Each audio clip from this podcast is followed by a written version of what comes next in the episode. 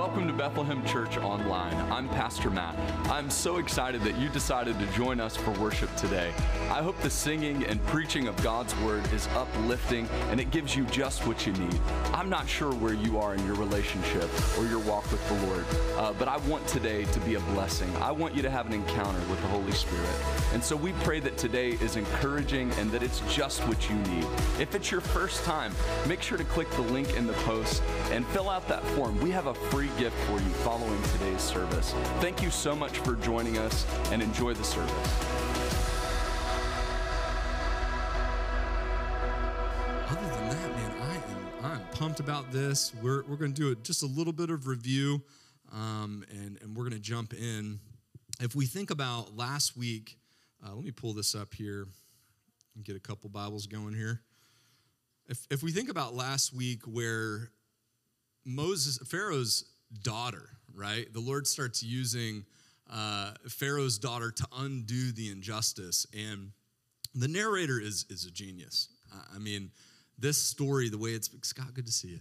The way that the narrator is is putting this thing together, he's he's giving us cues uh, for us to pick up on certain things along the way, so that we can build our story and our worldview from from this book. And um, if you think about it, right, uh, Pharaoh's own daughter is is the one who is a picture of Yahweh. That's incredible right? When Yahweh hears the, the children of Israel and he sees them in, in their struggle and, and in their uh, plight, if you will, with, with the slavery and oppression, and then he chooses to do something about it.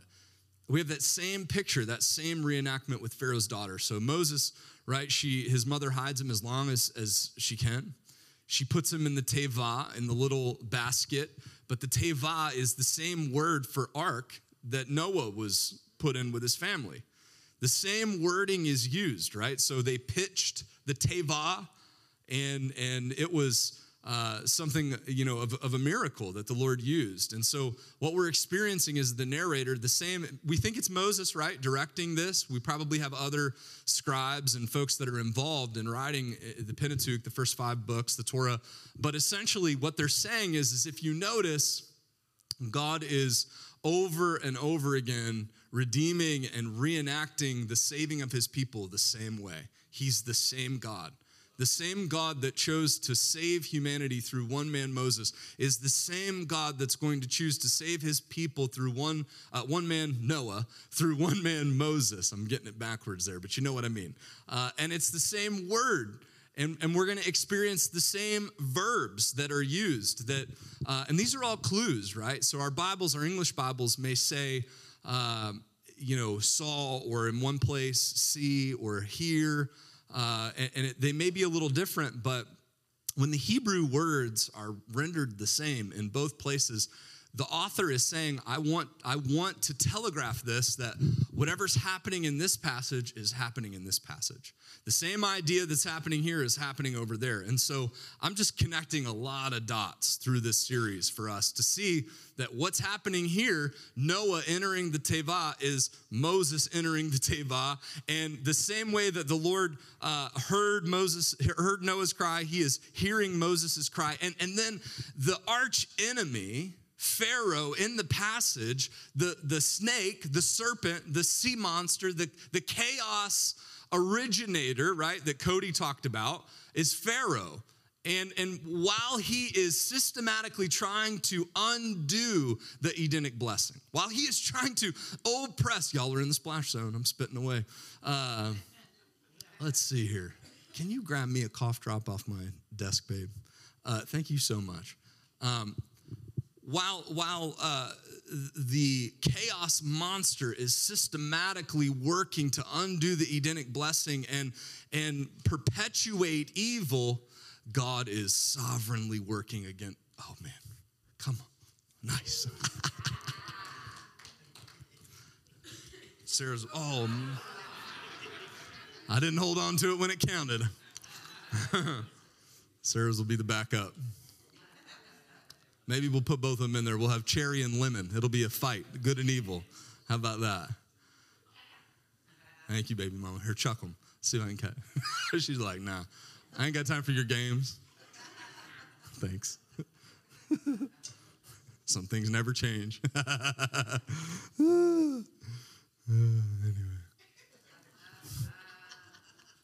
Uh, we're just reviewing, we're having fun. I'm loosening up. Sometimes I get confused of what I said at 9 a.m. versus what I haven't said in here yet. And then I go back and listen to it and I'm like, oh my goodness gracious. That was like a hodgepodge. There you go. Thank you. That was like a hodgepodge of 9 and 11. But uh, so anyway, the chaos monster Pharaoh, the representation of evil, is systematically working to oppress and undo what God is doing. And, and the narrator basically shows that the Lord uses women in this book over and over and over again to undo the enemy's plans. Not only does the enemy think he's better than women, not only do in their culture do they treat women as second class citizens and that's what i really want to i really want to feel this right the lord steps into an ancient near east culture where women are demeaned and the lord uses them and puts them on display and says their names when pharaoh's name isn't even mentioned we have uh, the names of the midwives mentioned right there in the text. What's the narrator saying? Watch the Lord undo everything you're trying to do, Satan, with the most unlikeliest of opponent. And the Lord, the Lord ultimately ends up using his own daughter. And so last week where we ended, and there's so much more to this. Go back and listen to the messages if you missed it, because I'm repreaching it right now and I gotta stop. Because I got more ground to cover. But ultimately, Pharaoh's daughter is the one, she goes into the water she hears the baby, she sees him, and she decides at that moment that she doesn't want to drown him, but that she's going to keep him for herself. Now, remember, Moses is a Hebrew baby, but he goes because of his brave little sister. He goes and he's fed, raised by his mom until he's weaned, and then he's brought back to Pharaoh's palace. And then he is to be raised as Pharaoh's daughter's son. So essentially, Moses, a Hebrew, is now a what? An Egyptian. He gonna look like an Egyptian. He's gonna smell like an Egyptian. He's gonna act like an Egyptian. He's gonna walk like one. What else?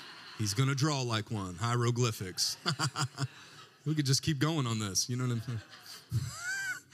He's an Egyptian. And and I'm telling you, I don't know of a more relevant message I've preached for today's society than the one I'm about to preach this morning. This is so very relevant today. Why? Because here he is, a Hebrew, trapped in an Egyptian's body. And the Lord can't use him in his Egyptian body the way he wants to use him. We all want to talk about a burning bush experience that we had in our life. We all want to look for the Red Sea occurrence in our life.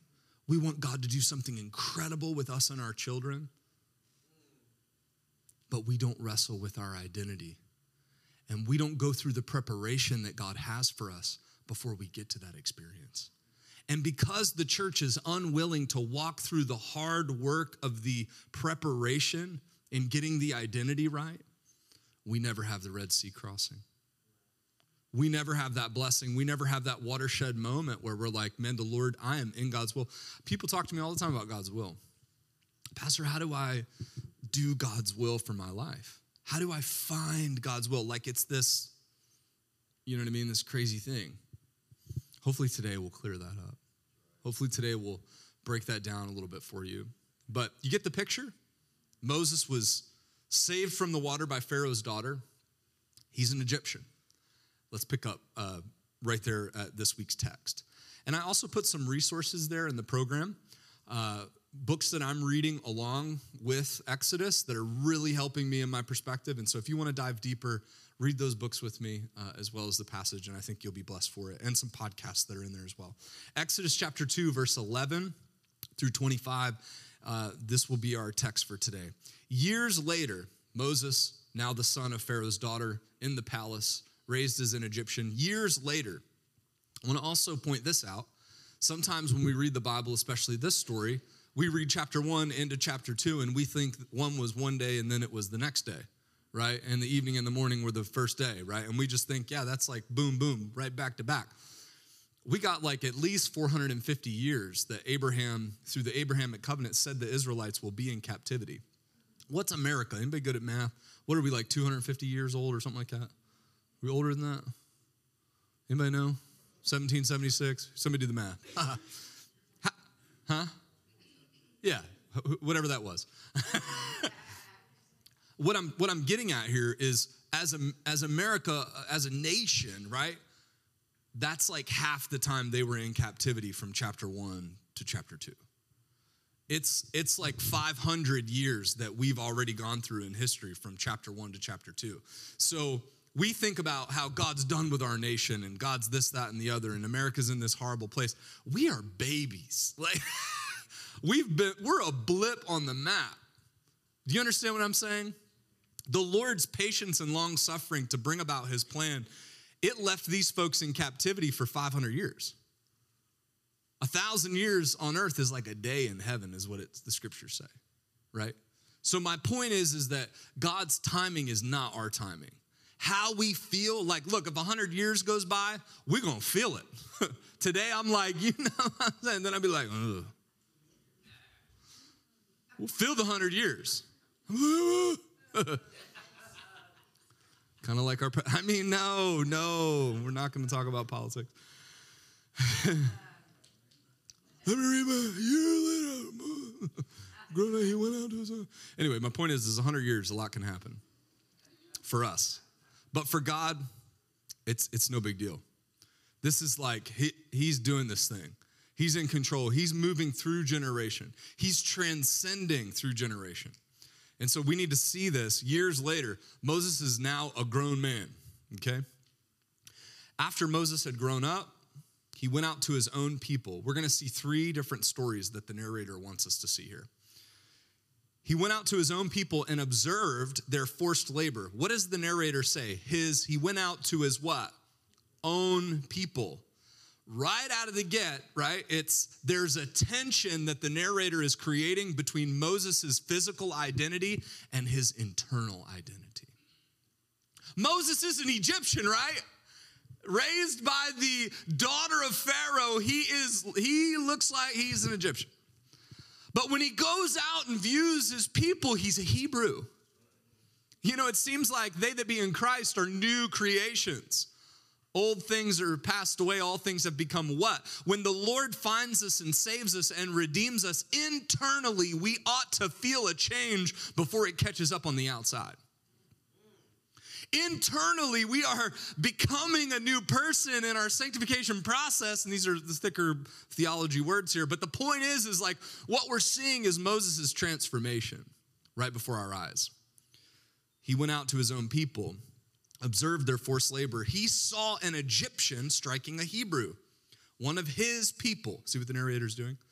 Looking all around and seeing no one, he struck the Egyptian dead and hid him in the sand. The next day, he went out and saw two Hebrews fighting. The first day, he saw an Egyptian and a what? A Hebrew. The next day, he went out and saw what? Two Hebrews fighting. And he asked the one in the wrong, Why are you attacking your neighbor? And the response is, Who made you a commander and judge over us? Oh, this is so, this is so good. The man replied, are you planning to kill me as you killed the Egyptian? So the tension is Moses went out, saw an Egyptian beating a Hebrew, and he sided with the Hebrews. And the next day he sees two Hebrews, and essentially the two Hebrews, the one says to Moses, You're an Egyptian, you're not over us. You're what you killed. I can imagine that statement just echoing in Moses' mind What's it say? If I can find it. Who made you commander and judge over us? The irony is Moses ends up being the judge of Israel. The irony, and the narrator knows it, Moses ends up completely ruling them, right? So th- this is like the path to that. So he says, you, Who's made you commander? Who died made you captain? The man replied, Are you planning to kill me as you killed the Egyptian? Then Moses became afraid and thought, What I did is certainly known. So this is news to Moses. Moses would, once again, this is the identity conflict. If what I did was helping the Hebrews, why would the Hebrews tell anybody about it? they're telling people about it because they saw Moses as a what? As an Egyptian. There you go, boys and girls. so it's certainly known when Pharaoh heard about this, he tried to kill Moses. But Moses fled from Pharaoh and went to live in the land of Midian and sat down by the well. Now, the priest of Midian had seven daughters. And what we know about Midian is it was kind of a melting pot of tribes, like five different tribes coming together, making an alliance. And all of this, mind you, is the path that gets Moses to the burning bush. That'll be next week. All of this is the path that, it, that Moses takes to get to the place where he hears from God, but he's got to go through the path. And so, what we find here is he ends up in the land of Midian, and this priest of Midian, Reuel, has seven daughters. They came to the water, his daughters, they came to the water uh, to draw and fill their troughs and water their father's flock. Then some shepherds arrived and drove them away. But Moses came to their rescue and watered their flock.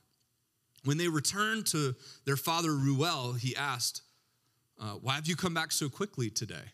Now, let me remind you Pharaoh's daughter chose to see an injustice and do something about it, correct? The reason why Moses is living is because someone saw an injustice and chose to right the wrong. Remember last week's message? How do we how do we find ourselves on the path to what God has for our lives? Seeing injustice and undoing it. Seeing wrong and doing the what? Next right thing. Does that make sense? Moses is where he is today because he continues to see a bad thing and do a right thing.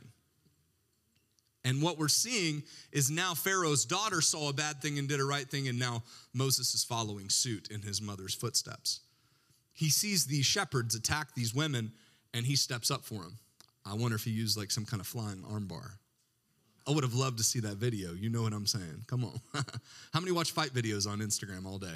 I'm like, I got to do sermon prep, but these videos, though, you know what I'm saying? I'm just like scrolling through.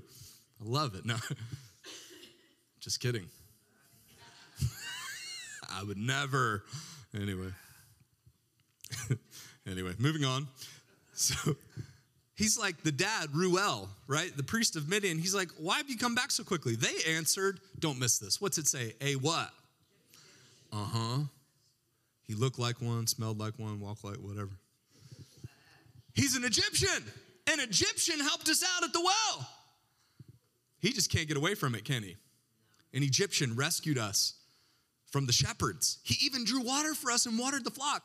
And the dad goes, So where is he? This dude drove away shepherds, helped my daughters out, fed the flocks. This is going to seem very strange to us. Excuse me. I'm heavily salivating up here because of this Ricola in my mouth. And I feel like I'm going to continue to spit all over you if I don't take it out. um, I'm a hot mess today, just in case you were wondering. Continuing on in their culture, giving a daughter away, it was, it was a, a way to keep the man. It was a way to bring the man into the family. And so if he said, Hey, I got seven daughters, I'm gonna cough up one because I wanna keep this guy. Why? Because he's obviously a good dude. He, he protected my daughters, he fed the flocks. I want him a part of my, uh, uh of my family. So he gives his daughter. Moses agrees to stay with the man. Wonder why? he gives his daughter Zipporah to Moses in marriage. She gave birth to a son whom he named Gershom. Watch the identity crisis continue. He said, I have been a resident alien in a foreign land. Man. After a long time, the king of Egypt died. The Israelites groaned because of their difficult labor, and they cried out. And their cry for help because of the difficult labor ascended to God. God heard their groaning. God remembered his covenant with Abraham, with Isaac, and with Jacob, and God saw the Israelites and God knew. Remember, those are all the same verbs. Yahweh is doing with his people what Pharaoh's daughter did with Moses. God has proven to Moses that God will hear and see and do something about it. And, and God is now doing the same thing, but before he does it, he has to prepare Moses for this task. And that's our, our text for today. So what I want you to see here, and how many have heard that Moses was a murderer. Has anybody heard that? Moses killed nobody? A few? Okay. Really? I thought it would be more. I remember hearing messages about God will use anybody. God will use King David an adulterer. God will use Moses a murderer, right? And Moses murdered this Egyptian. I'm going to tell you why I don't believe it was a murder. Look at this verb structure here Isaiah 59, 15 through 16. If you do a word search from our, our passage here in Exodus where Moses sees the Egyptian, one thing that's a parallel that will come up, it's a parallel in the Hebrew verbs, is this passage right here in Isaiah 59, 15 through 16. Truth is missing, and whoever turns from evil is plundered. The Lord saw that there was no justice, and he was offended. He saw that there was no man. He was amazed that there was no one interceding. So his own arm brought salvation and his own righteousness supported him. The parallel passage with that is 11 and 12 of Exodus 2. Years later, after Moses had grown up, he went out to his own people, observed their forced labor, and watch this, he saw an Egyptian. Is the same thing as the Lord saw there was no justice. Striking the Hebrew, one of, uh, let's back it up. He saw an Egyptian striking a Hebrew, one of his people, looking all around and seeing no one. What I had thought before is that Moses looked to the left and looked to the right so that he could then kill the Egyptian if nobody was watching. That's how I took it at first. But the verb structure is actually the same as right here when God was offended, he saw that there was no man. What the narrator is actually saying is Moses walked out and saw an Egyptian beating a Hebrew, and he was dumbfounded that there was nobody around doing anything about it. It wasn't about, okay, no one, I'm looking left and right, now I'm gonna go kill this son of a gun, you know what I'm saying, bury him in the sand. It wasn't a sneaky thing. He was overwhelmed internally at the injustice that was happening in front of him and that nobody was doing anything about it. This is the path of Moses becoming a Hebrew. This is the path of him uh, converting from being an Egyptian to a Hebrew. And the same parallel passage where Yahweh looks and sees, and he cannot believe there is no one there to uphold justice. And so God steps in with his own strong arm and, and delves out the justice and does what needs to be done. That's the same verb structure here about Moses. Moses sees he cannot believe that no one is inter, intervening in this injustice. Do, do you get the theme? Pharaoh's daughter sees the injustice in her own father's ways and she begins to undo the curse of the injustice. We have to see that the theme that the narrator is saying is look, what the Lord does and how he moves is if you see an injustice, he's undoing it. If you see someone who cannot defend themselves, you better believe God is close. God is coming. He's going to do something about it. He will undo, He will be the strong arm for the weak. He will defend the widow. He will defend the fatherless. In fact, true religion is what? Visiting the widow in their affliction. This is the biblical theme of the Lord bringing about justice. Seek justice, love mercy, walk humbly with your God. What Moses is doing isn't murdering. At best, it's at most, it's a vigilante move. But he sees and he's overcome with the feelings that no one is doing anything about this. That is what I believe is at play here. Moses is going through an identity quest. He is searching for a belonging. Watch this a mode of operation for his internal values that absolutely do not align with that of Egypt. What happens when you find yourself in a place as a human being that internally you absolutely don't align with externally what's, what's happening around you? I believe every Christian goes through this. I believe every Christian from time to time finds themselves in a place where the Lord is moving and the Lord is working in your heart, and you just can't be a part of what you've been a part of in the past. You just see it differently, and it smell it's like you had COVID and you went to take a bite. You know what I mean? It just doesn't taste right anymore. Anybody experience that with COVID? Jeez, man. Let's just think back to 2020, man. It was like six months I couldn't taste pizza. Oh my goodness gracious. It's horrible. Anyway. Y'all look like you needed a joke. That's all I mean. It was a bad joke. It was really bad. I give you that. Right? Just trying to loosen it up a little bit. How many are warm? Three of you. Okay, everybody on the front. Okay, let's keep moving. Here's my play by play. There's three situations that the narrator is telling us, and I want to talk about each one of them, and then we'll go home and we'll head to the house. How many are having roast for lunch? Nobody? How many are having hot dogs? I want a hot dog. I just need to know whose house I need to go to. When's Costco bringing back the onions? That's all I'm saying. When I'll believe the pandemic is absolutely over when Costco brings back those diced onions in the food court. You know what I'm saying? Nobody's experienced that. Nobody who eats hot dogs at Costco? Nobody? What are y'all missing?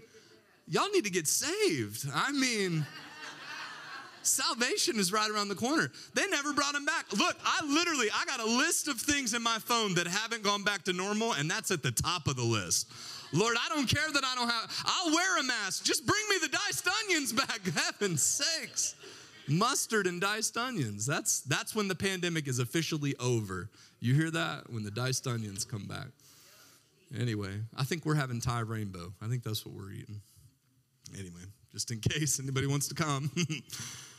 Let's look at these observations. First, the first story Moses observes an Egyptian attacking a Hebrew. Here's my thoughts his looking around was more of, is anyone going to do something about this? And, we're reviewing here.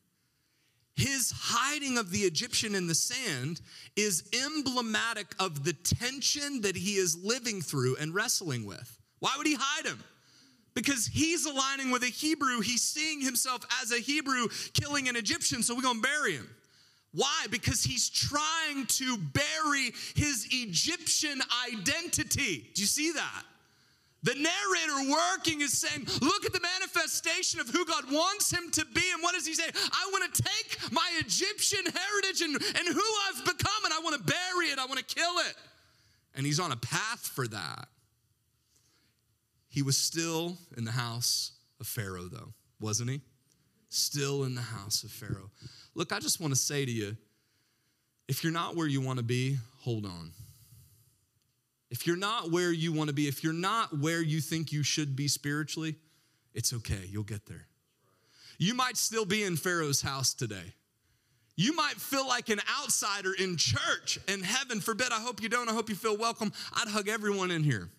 And I want all of you here. I'm so glad you're here. If you're watching online and you've been thinking about coming, but you're like, I don't want to be judged, come here, give me a hug. Come meet me next week right here. You can come here. This is a safe place. But sometimes when we're in safe places, we still feel like outsiders. Why? Because we got to go back to Pharaoh's house. So my observation of him burying the Egyptian is this just this is the narrator coming out of the gate saying, you see which side Moses wants to be on. The internal conflict. The second thing I see, Moses observes two observes two Hebrews fighting. His comment to them shows the desire to align with them, and he doesn't understand why they were not at peace with each other. He, he can't fathom the fact that two Hebrews were fighting, that two Hebrews were at odds. You guys are literally on the winning side. Yahweh is your God. I'm the one. And, and here's what they do the Hebrews look at him like, You got it good. You got it made in the shade with a pink lemonade. You get to go back to Pharaoh's house right? You get indoor plumbing and we're getting abused. You get to go back to your posh living circumstances, but let this show us that he was completely unhappy. Living in Pharaoh's house, he was wanting to align with the slaves. He was wanting to be with the Hebrews. Why? Because that's where he was internally. And so, look, don't judge a book by its what? That's right, but we do it all the time. And internally, let that also be a lesson for us is that when God is moving in our hearts and we go, I'm gonna have to leave the palace if I follow that plan. If I follow that plan, then I'm gonna lose some of these pleasantries. You know what I'm saying? That might cost me a little bit. Moses was like, I can't believe you guys. I would give up the palace in a heartbeat. Why? Because he knew it was empty. He knew what Egypt represented death, and he was looking for life. Why seek ye the living among the dead? I wonder how many people in the world see Christians fighting each other. And they go, What gives? You guys are supposed to be the ones that get along. I see all this. Faith. How many seen the thing about the revival at the Asbury Seminary in Kentucky? I want to go. Anybody want to drive there? Come on, that'd be awesome. There's a revival that broke out at a seminary in Kentucky, and it's been going on for like 10 days, I think. 12? How many? Or it's, it's been going on. And it's still going on 24 7. Prayer, like the Holy Spirit came and it's like exploding, right? And I'm floored at the amount of pastors I'm seeing on my own Facebook feed that are like, it isn't real. Are they preaching the gospel? You know, and it's like, what? Anytime there's a movement of the Holy Spirit, like, shut up. Nobody cares what you think. Anyway, I'm not really a keyboard warrior. I kind of want to be sometimes. But this is my pulpit, you know what I'm saying? Like this is where I preach every Sunday. I guess I can I can kind of say this. Uh, it's more meaningful than stupid social media.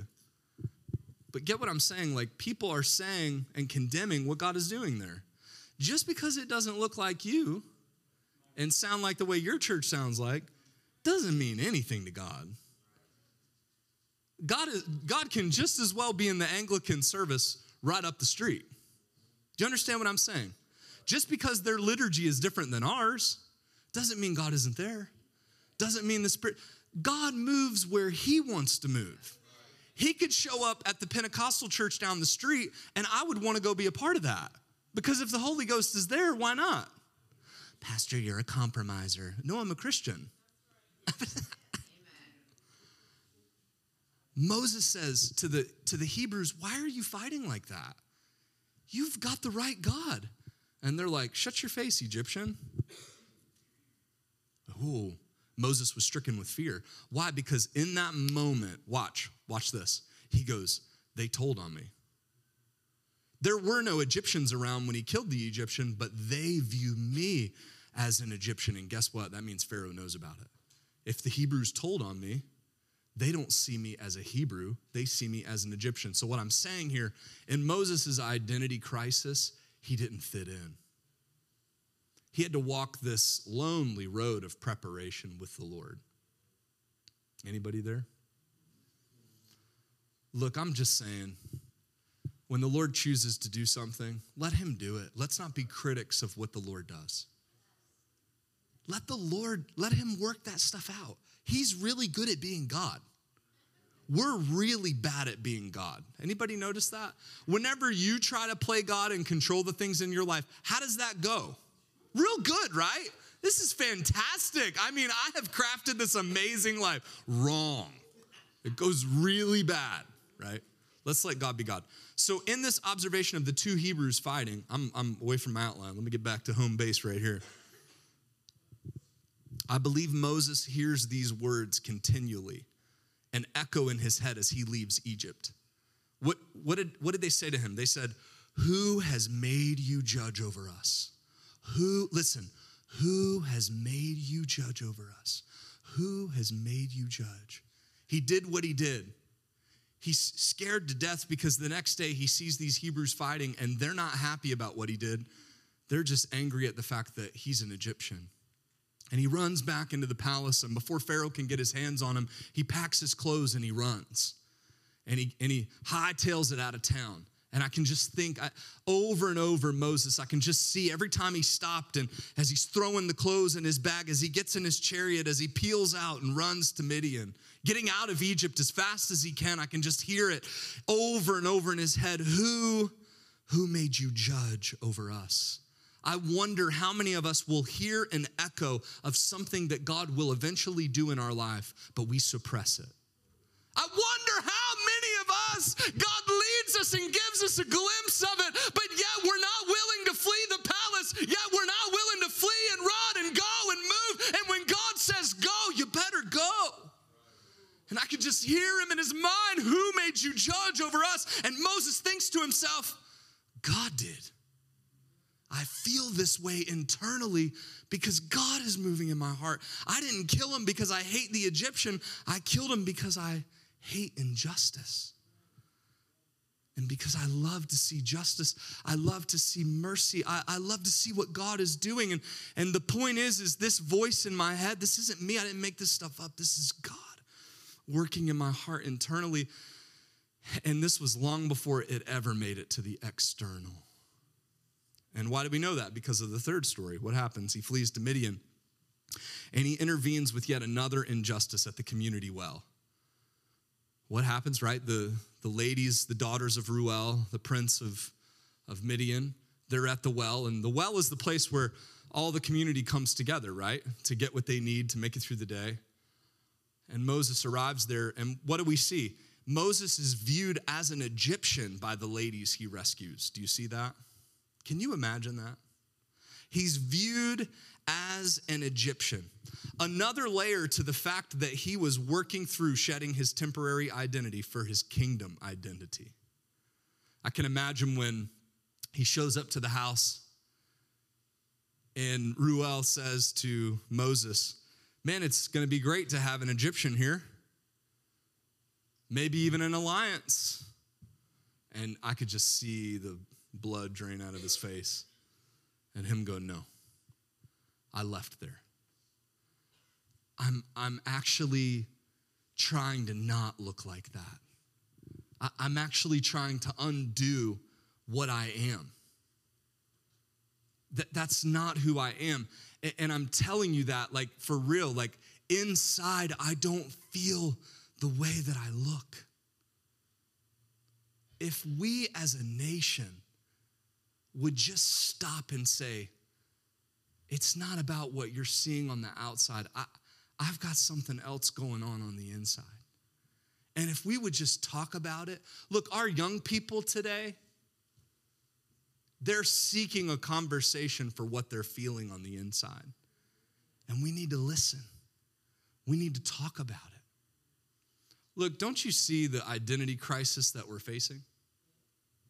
Instead of, instead of talking about it and working through the injustices, which is what we should be doing, over here, there are some that are saying, you just make yourself into whatever you want. And aside from us, I, this is not me being sarcastic, and we shouldn't be. We should see that as a cry, as someone saying, ah, ah, It's not matching up.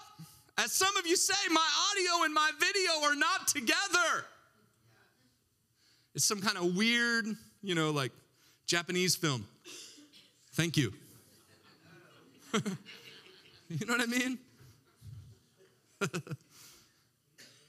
but but here's the thing, like we we are not listening. And and like let me pick on you older folks for a minute, okay? Y'all all right? No, we're the ones who tithe, Pastor. Be careful. you know the young people don't give nothing. Watch it. You want to eat this week? I'm just going to go put my checkbook away. Keep your checkbook out. Everything's all right.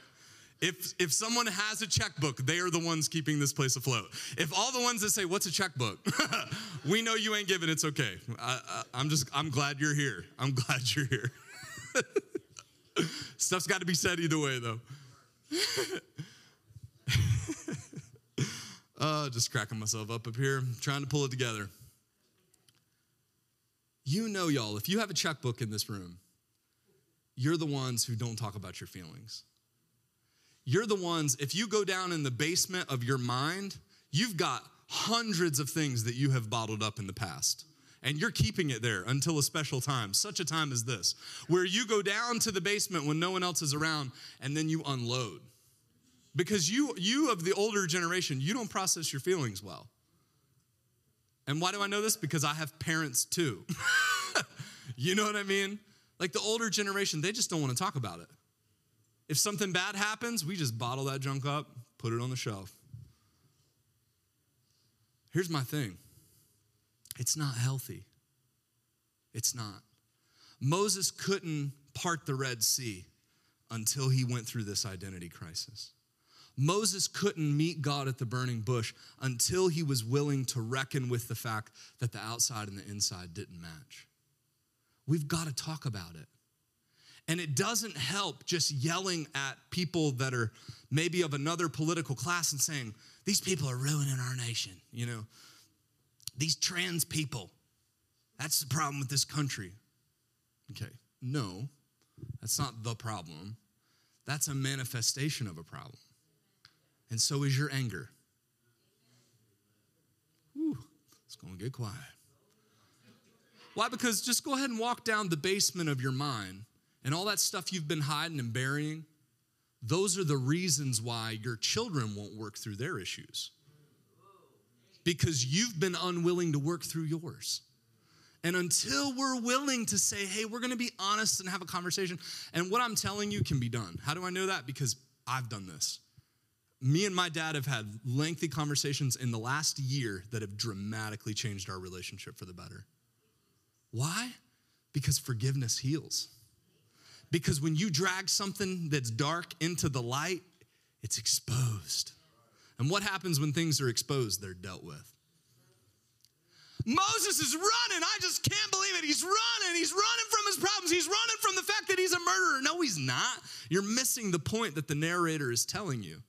The point is, he's on a path to find his true identity in Jesus.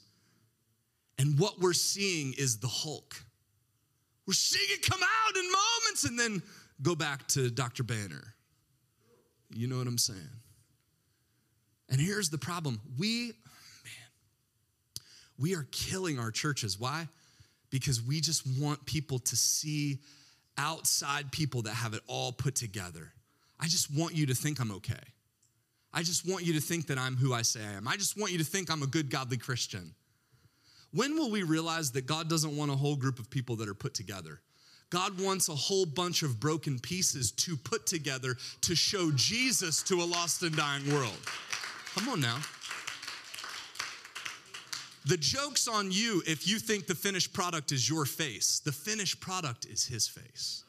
Do you understand what I'm saying? And he uses all of us and puts us together to show himself strong. Moses, that's another reason why I love this story. And we'll continue to see elements of humility that permeate it. We're landing the plane. We see again that God is using Moses' desire for justice to guide him through the path for a new identity. Now I'm gonna really, I'm gonna come barking up your tree. You ready? This is gonna get real. It's gonna get real. How you react to this is, is the level at which you're wanting and looking for a new identity. Your preparation should be guided by the Holy Spirit's provoking. Your preparation should be guided by the Holy Spirit's provoking. Notice that Moses began with an internal conflict. Do you see it? Do you see, Mr. George is going to bless us with some invitation music. Come on now. Church, listen to me. The whole thing began with an internal conflict. If you aren't hearing the Holy Spirit, then you need to evaluate your relationship with the Lord. Your preparation should be guided by the Holy Spirit's provoking. Church, stop looking for the Red Sea moment. Stop looking for God's will to fall out of the sky and for you to experience this incredible. I'm looking for this moment where God shows up and I'm changed and I'm never the same. Stop looking for that.